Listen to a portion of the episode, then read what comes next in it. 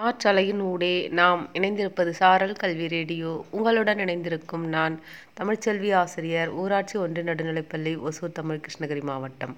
வணக்கம் குழந்தைகளே நான் உங்களுக்கு ஒரு கதை சொல்ல போகிறேன் ஒரு ஊரில் ஒரு ராஜா இருந்தார். அந்த ராஜா முன்னாடி அன்னைக்கு ரெண்டு குற்றவாளிகளை கூப்பிட்டு வந்து நிறுத்தினாங்க தீர்ப்புக்காக. சரி என்ன பண்ணாங்க இவங்களோட? என்ன தவறு செஞ்சாங்கன்னு கேட்டார் ராஜா. ஒருத்தன் வந்து ஒரு பணக்காரர் வீட்டில் இருந்து நூறு பொற்காசுகளை திருடிட்டான் அப்படின்னு சொன்னாங்க.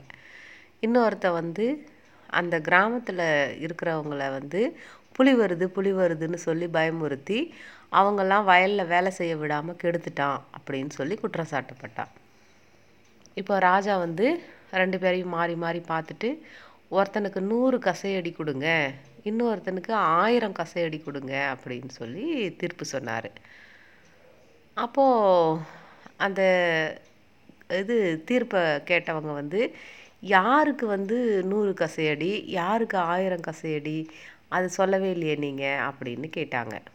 அப்போது ராஜா சொன்னார் அந்த பொருளை திருடினால அவனுக்கு வந்து நூறு கசையடி ஆனால் நேரத்தை வீணாக்குனானே அவனுக்கு ஆயிரம் கசையடி அப்படின்னு தீர்ப்பு சொன்னார்.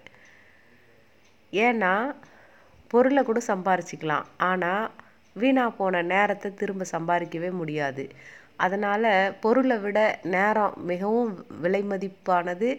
அதுக்கு இழந்த நேரத்தை நம்மளால் எதை கொண்டும் மீட்க முடியாது. அதனால் அவனுக்கு வந்து அதிக நேரத்தை வீணாக்கினவனுக்கு வந்து அதிகமான கசையடி கொடுங்க அப்படின்னு சொல்லி ராஜா தீர்ப்பு சொன்னாராம். கதை கேட்டுக்கொண்டிருக்கிற சின்ன குழந்தைகளே நம்ம வந்து ஒவ்வொரு மணித்துளியையும் வந்து பயனுள்ள விதத்தில் வந்து செலவு பண்ணணும். அனாவசியமாக நேரத்தை வீணாக்கிட்டு நாளைக்கு ஐயோ நம்ம இதை செய்யலையே அதை செய்யலையே அப்படின்னு கவலைப்படக்கூடாது.